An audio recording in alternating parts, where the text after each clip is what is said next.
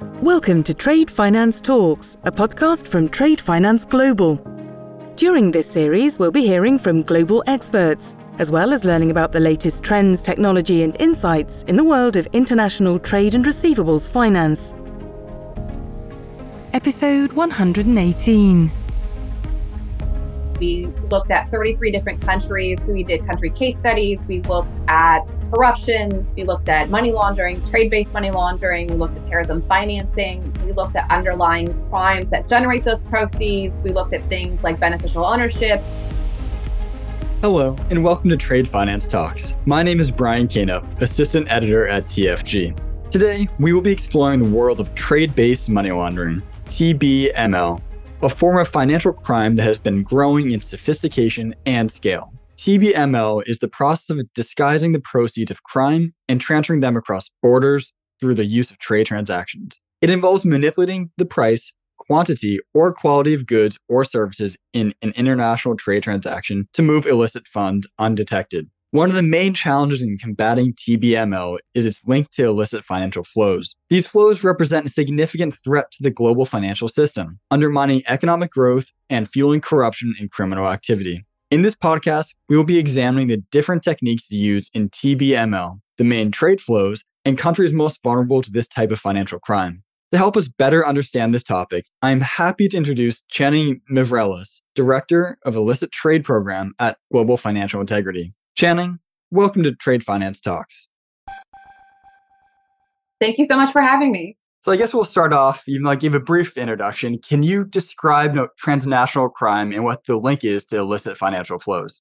Transnational crime, it's not technically, there's not like a universal definition. There is a UN convention on transnational organized crime, and they intentionally didn't define it just so that there's broader applicability of this convention. is called UNTOC is the shortened version of it. They want to left, leave it kind of broad so that there's, you know, there's always new, as you've said, new and emerging types of crimes globally, regionally, locally. And so they want to leave it a bit broad. But there is a official definition for organized criminal group. So kind of from there, we can extrapolate what transnational crime is or transnational organized crime. So an organized criminal group is considered a group of three or more persons that was not randomly formed. So there is intent here. Not, you know, it's not three people that sh- happen to show up all rob the same bank at the same time or something. It's been existing for a period of time. They're acting in concert with the aim of committing at least one crime punishable by at least four years incarceration. And so that's kind of the important thing here. This isn't petty crimes. There is like a precedent or for the seriousness of the crime. And then they're committing these crimes in order to obtain directly or indirectly a financial or other material benefit. So from that, you can kind of think about transnational organized crime as any kind of crime that doesn't necessarily have to involve a group of people, but obviously there's a transnational nature of this activity. I think the most commonly cited are things like narcotics trafficking, human trafficking, arms trafficking. You have a host of environmental crimes like wildlife trafficking, illegal logging, mining, fishing. There's a whole host of different crimes. What's the link to illicit financial flows? So, Global Financial Integrity, which is a Washington, D.C. based think tank, we defined IFFs.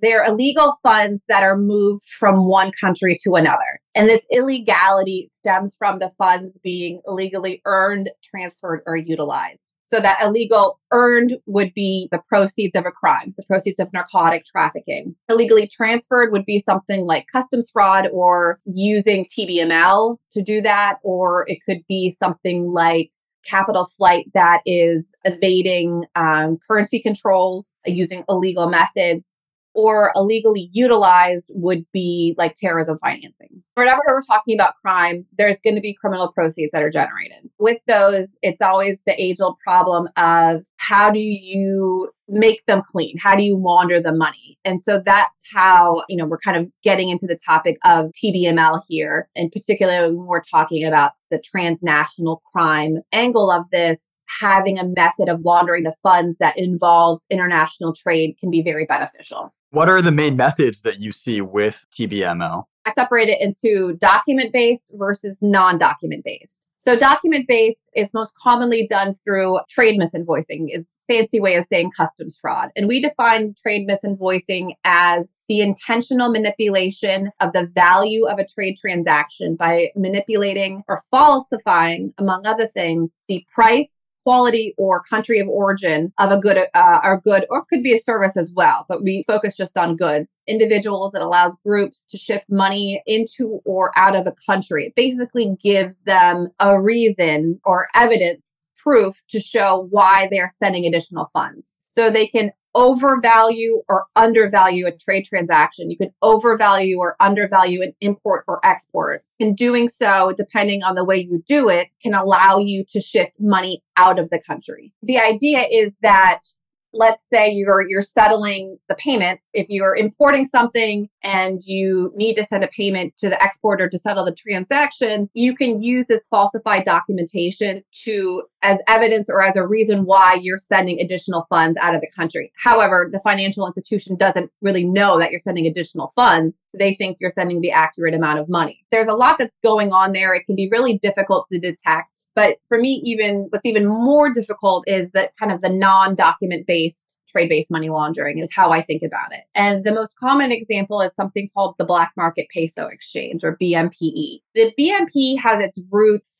back several decades ago in Colombia. However, I should say this isn't some kind of model that's exclusive to Colombia. I think this is where law enforcement, financial institutions, everybody caught on to this and it's why it's named that. This is not exclusive to Colombia or to narcotics trafficking. But it came about when the government had put controls on foreign currency exchange. People, businessmen who were looking to get access to US dollars, it was quite expensive going through the government. So they looked to peso brokers to informal methods of accessing US currency. And what it does is it, again, it helps settle this age old problem of how do you repatriate the proceeds of crime from one country to the other? And so, sticking with this, this example of Colombia, let's say you have narcotics, you have cocaine, it goes to the US, it gets sold in the US, and you end up with US cash. So, how do you get that cash back to Colombia? One, without being detected, and two, getting it back into pesos. How the BMPE works, you have a couple of options there, but essentially, the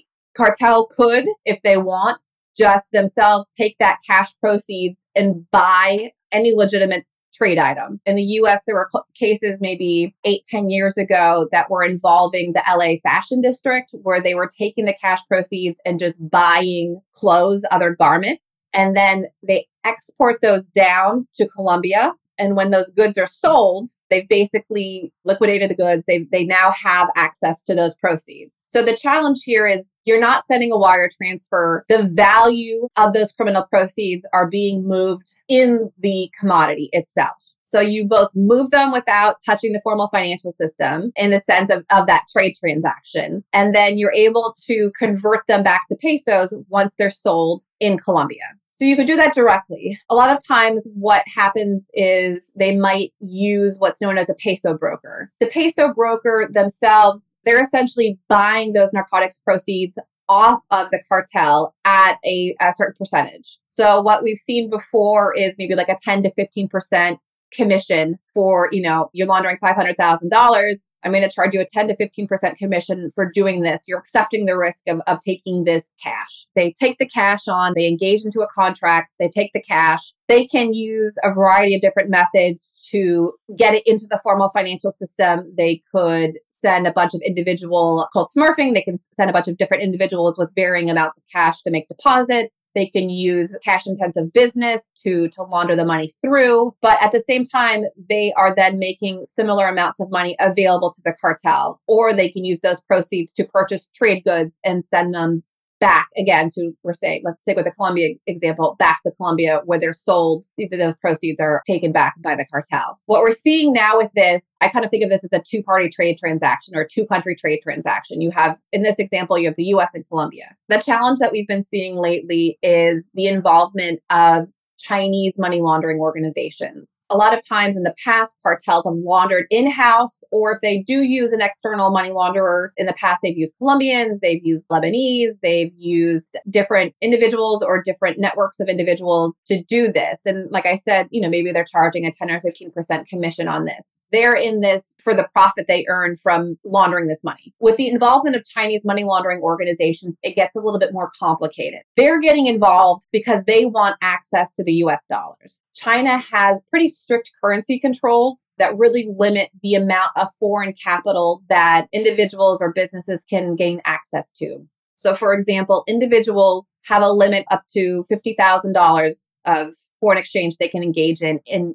each year. If they want to exceed that, they need to find an informal method of accessing that money. Now, I should add that just because they're using this informal method does not necessarily mean that the source of this money is illegal. They could be trying to purchase a home in the US or they could try to be paying their kids college tuition, which I think we know these days can be wicked expensive. They could be investing in a business, you know, somewhere else. This is all in the context of the US. So it's not necessarily illegal in terms of the source of the funds they're trying to move. However, this gets into this illegally transferred aspect of, of illicit financial flows. The manner that they're transferring it is illegal because it's violating Chinese law.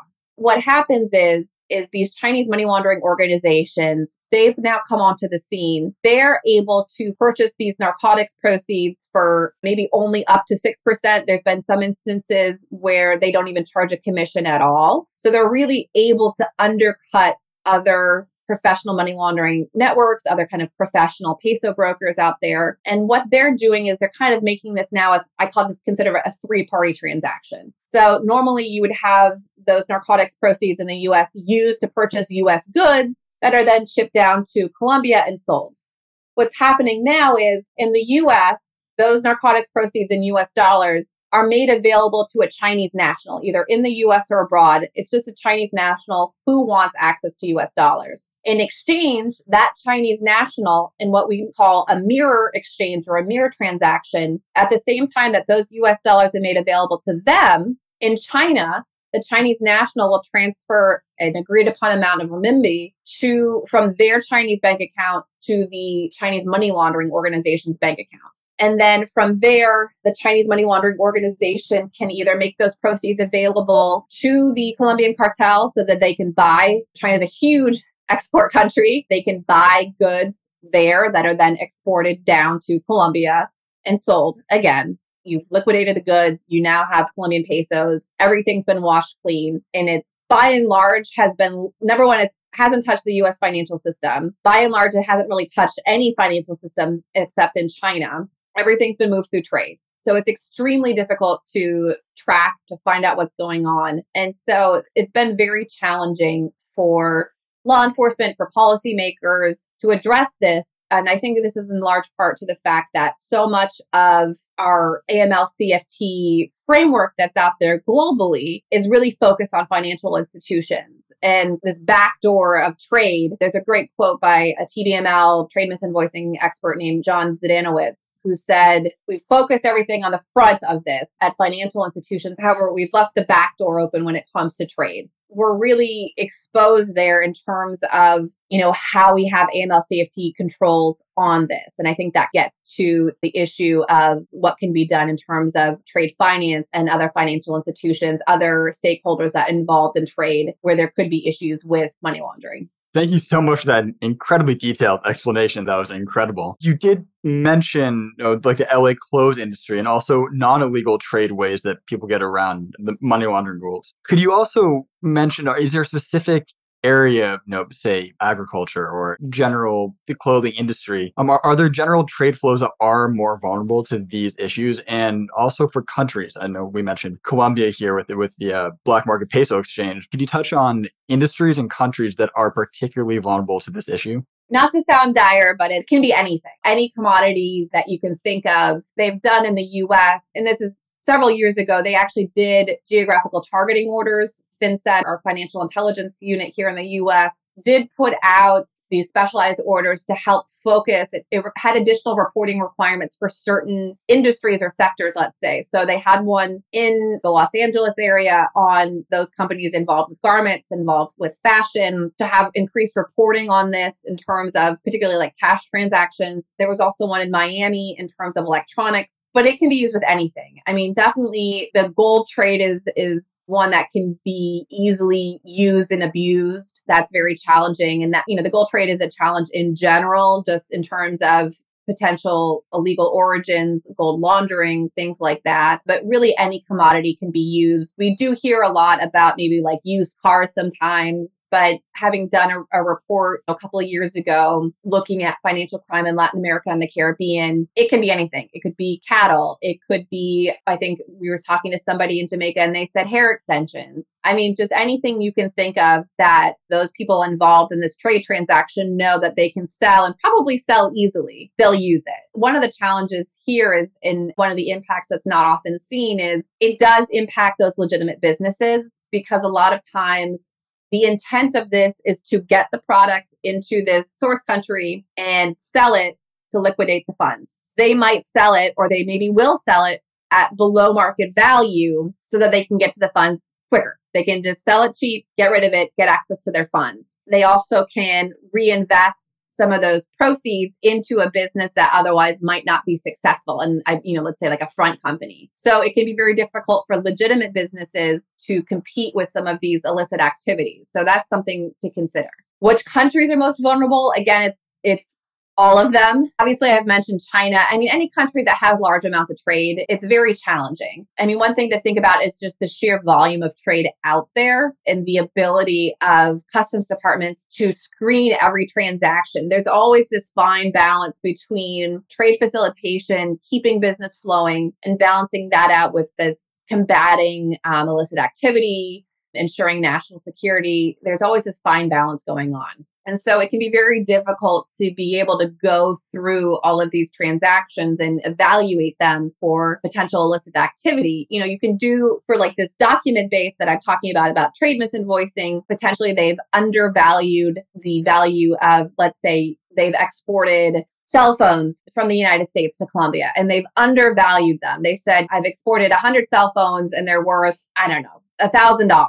But when you get down to Colombia and you sell them, obviously they're going to sell them for more. So that value of those cell phones is what's moving down there. And once it's sold, let's say they sell them for, I don't know, $10,000. That's how the value is moved, how the money is generated. And so they've manipulated the trade documentation in order to say that the cell phones are less valuable than they are. If you're able to screen the trade transaction and pick up that they've undervalued these cell phones, then you can maybe detect it. But when we're talking about using the narcotics proceeds to purchase the goods themselves, and then exporting them, there's no need to manipulate the custom declaration or the invoice or the bill of lading because you've already, you're moving those goods are the representation of the criminal proceeds. So you don't need to manipulate the documentation at all. I don't have a perfect answer for you, but I think I will say China is, is definitely a concern just with the large value um, and volume of the trade that's occurring, imports and exports there. We released a paper last year looking at China's involvement. And when I say China, I kind of China at large includes the government and the CCP, but also includes China kind of as a host country for illicit activity, involves Chinese nationals, Chinese criminal networks, all that kind of stuff. So China's involvement in transnational crime and illicit financial flows. There is a big role to be played there when you think about just the volume of goods coming in and out of the country it's very easy to disguise that any kind of illicit activity that's going on there. It's amazing to hear that some of these uh,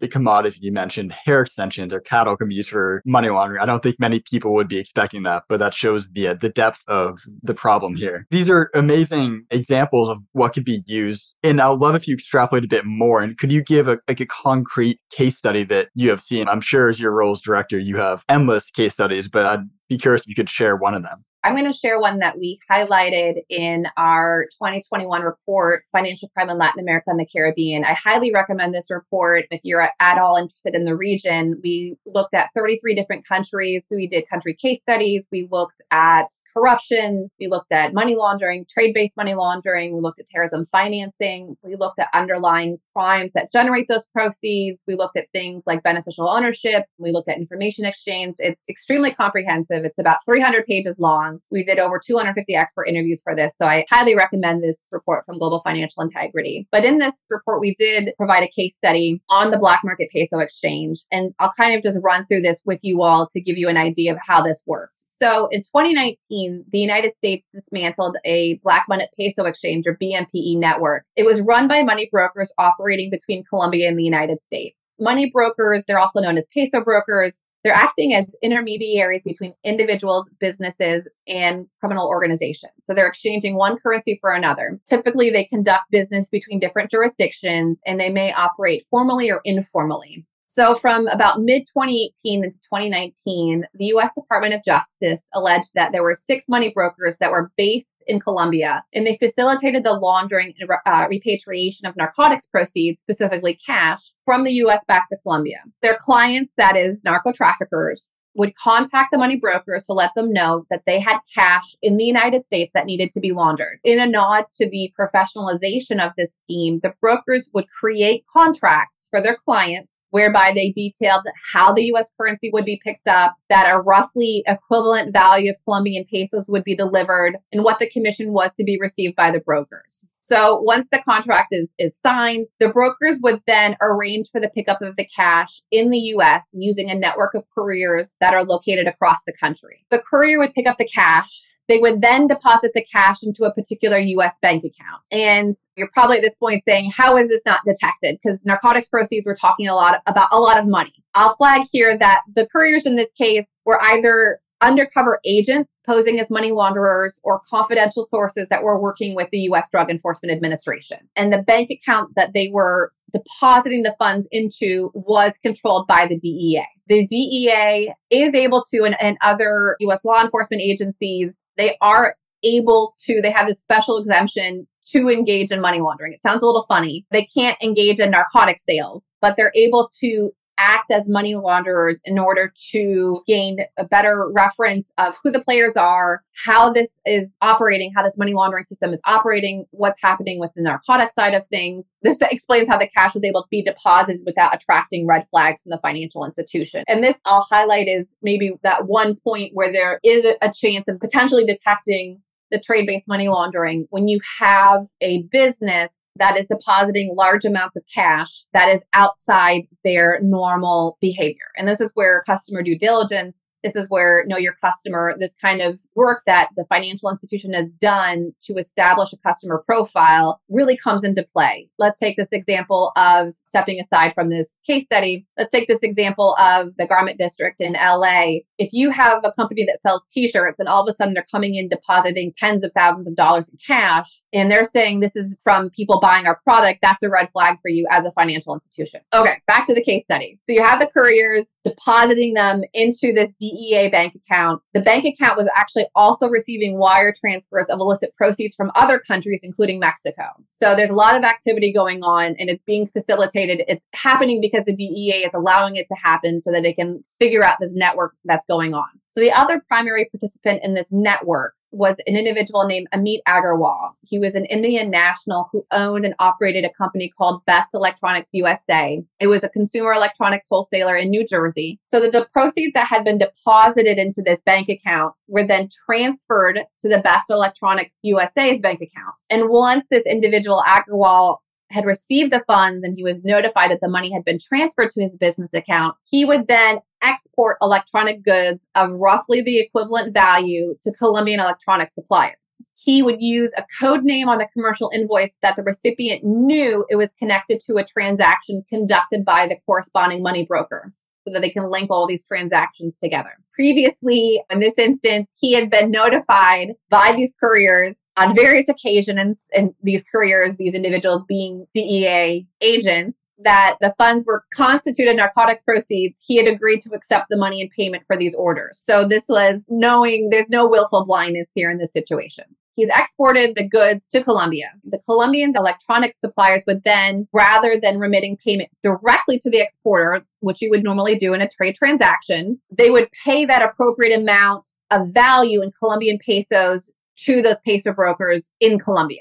They receive the electronics and instead of paying Agrawal as the exporter, they pay the Colombian peso brokers. And then the money brokers would then deliver these funds to the clients, the narco traffickers in Colombia, and they would take out the commission for themselves and for the couriers. This was adjudicated as of May 2021 when this report was released. Agrawal had pled guilty to conspiring to operate an unlicensed money transmission business, and he was awaiting sentencing. The scheme really uh, shows how narco traffickers in Colombia can access the proceeds from drug sales in the US without the need to engage in bulk cash smuggling or international bank transfers, as well as to convert the money from US dollars to Colombian pesos. That's amazing. I know myself personally, I had an idea in, in theory that these things happen, but to hear an actual example of what's going on right underneath our nose, that, that is fascinating. I really appreciate you you explaining that to us. Off of that point, that seems so difficult to manage on a large scale, you know, across all countries. What would your key messages to governments or policymakers and stakeholders about how we address this trade based money laundering? And is there a, a, potential use for technology in this? And what can we actually do? Sure. I think first and foremost, GFI definitely advocates that trade and custom records should be free and available to the public. It depends on each country if how they release or if they release their trade and, and custom records. You can go to the United Nations ComTrade database the ComTrade is short for Commercial Trade Database. You can go there and get aggregated trade information in terms of, you know, if you're looking at a specific commodity, the value and volume of that good as it's traded between two country partners or between a particular country and the rest of the world for a particular year. But this is kind of a blunt tool. You aren't able to see a lot of fine detail for it. We also use data from a source it's an S from S&P Global Market Intelligence. It's called um, Panjiva. With this, I can see actual individual trade transactions and what the price is declaring. But again, this is dependent on what the country releases in terms of the information. So, for example, the United States, when it comes to aggregated data, they'll give you for the month of October, and we're talking about, let's say, tropical wood that they've imported, they'll tell you the volume of the wood that's been imported from a particular country or globally as a whole. They do, or you're able to access individual trade transactions through Panjiva for the US. However, the problem is they don't provide the value for those individual trade transactions, whatever the declared value was, just the volume. So you're kind of missing a really key element of that. The challenge with the US trade data as well is that they only provide maritime data. So they're not providing land or air transport. And so that can be really difficult depending on the commodity you're looking at. I mentioned earlier that gold, the very high risk commodity. That's always moved by air. So it's hard to see what's going on. We did a report a couple of years ago looking at illegal gold mining and the illegal gold trade in Colombia, which has a lot of issues with that. It's some sources say the illegal gold mining and the illegal gold trade in Colombia is more valuable than narcotics trafficking these days.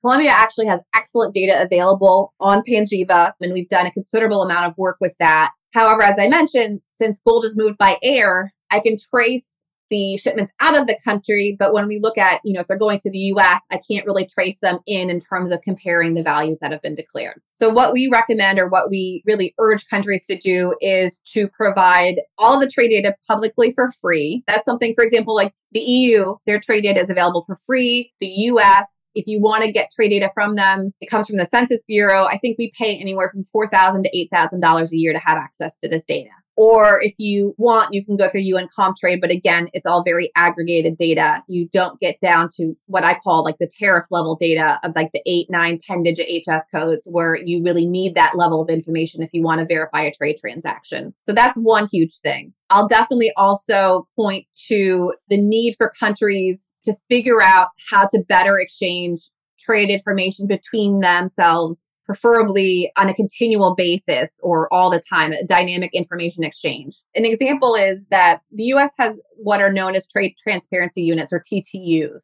They were established to exchange trade data between the US and its trade partners on a bilateral basis, as well as to improve the understanding of trade based money laundering. But one of the major weaknesses in them is that the data is, is, not shared continuously. It's rather, it's done kind of on a weekly or monthly, quarterly, even biannual or annual basis. So that prevents potential real time identification of TBML and other fraud threats. We want to see countries, if at all possible, being able to share that trade data so that if I'm in the US and I am looking at an import of gold from Colombia and me being in the US, I'm with Customs and Border Protection, I'm with Homeland Security Investigations. I'm able to see, ideally, in a, an ideal world, I would be able to see from the Colombian side, Colombia has shared their trade records to see what has been declared on the export side. There is a significant amount of information asymmetry when it comes to international trade. And really, the only two people that know what are happening in a trade transaction in its entirety are the importer and exporter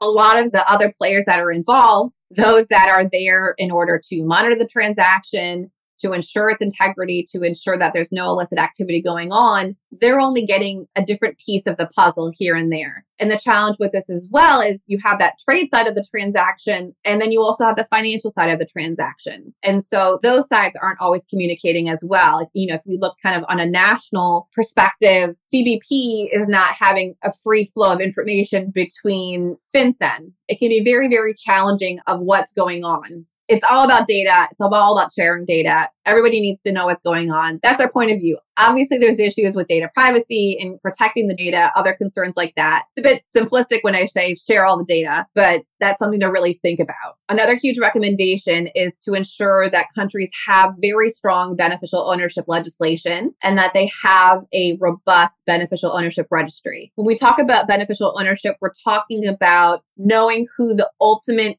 owner of a business or a company is. Part of the global standard is the standards being set by the Financial Action Task Force. Countries are supposed to collect this information, require companies to report it. For the United States, this will come into effect in January 2024. So the US and particularly FinCEN has been doing a lot of work to get everything up to speed on this. But a lot of times you have front companies, you have shell companies, you have anonymous companies being used to engage in these trade transactions. And there's zero transparency on who the true owners of these companies are. In the past, people have been able just to list a registered agent or a company director, and you can find that the same individual is the director of 1,500 other companies. It's very meaningless them providing this name. I always say without transparency, you can't have accountability having access, being able to know who is really in control of these companies is extremely important. We really push this. I think we also want to talk about, from a country perspective, looking at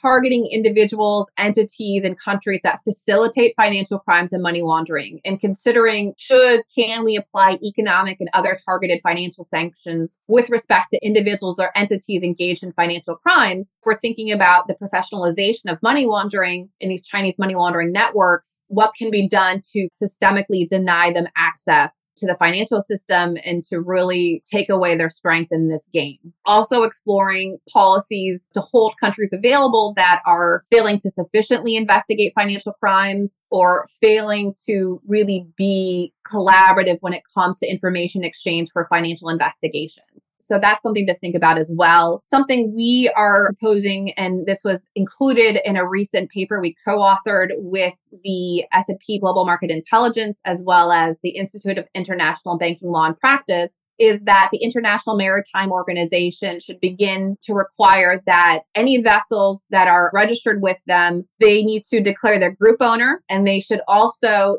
establish a beneficial ownership registry for vessels. This is super important. This is another key to having transparency and accountability when it comes to international trade. And we recommend this really for all other assets as well. So we're talking about aircrafts, we're talking about real estate, art, anything like that, that this information should be available to countries so that they really know what's going on. I think you said earlier that these may be simplistic approaches, but I feel like sometimes simple is the best, especially when you're trying to fight something that is so complex. And that might just be the best option for anyone. And I really appreciate you going through your top three or four suggestions for uh, governments and policymakers to fight money laundering. I'd say this was an incredible podcast. I have been fascinated listening to all of these stories. I was mesmerized as you were speaking. So I really appreciate you coming on to Trade Finance Talks, and I hope that we have you on soon again. Thank you so much. It was a pleasure being here. Thanks for listening to Trade Finance Talks. Be sure to subscribe to our podcasts at tradefinanceglobal.com.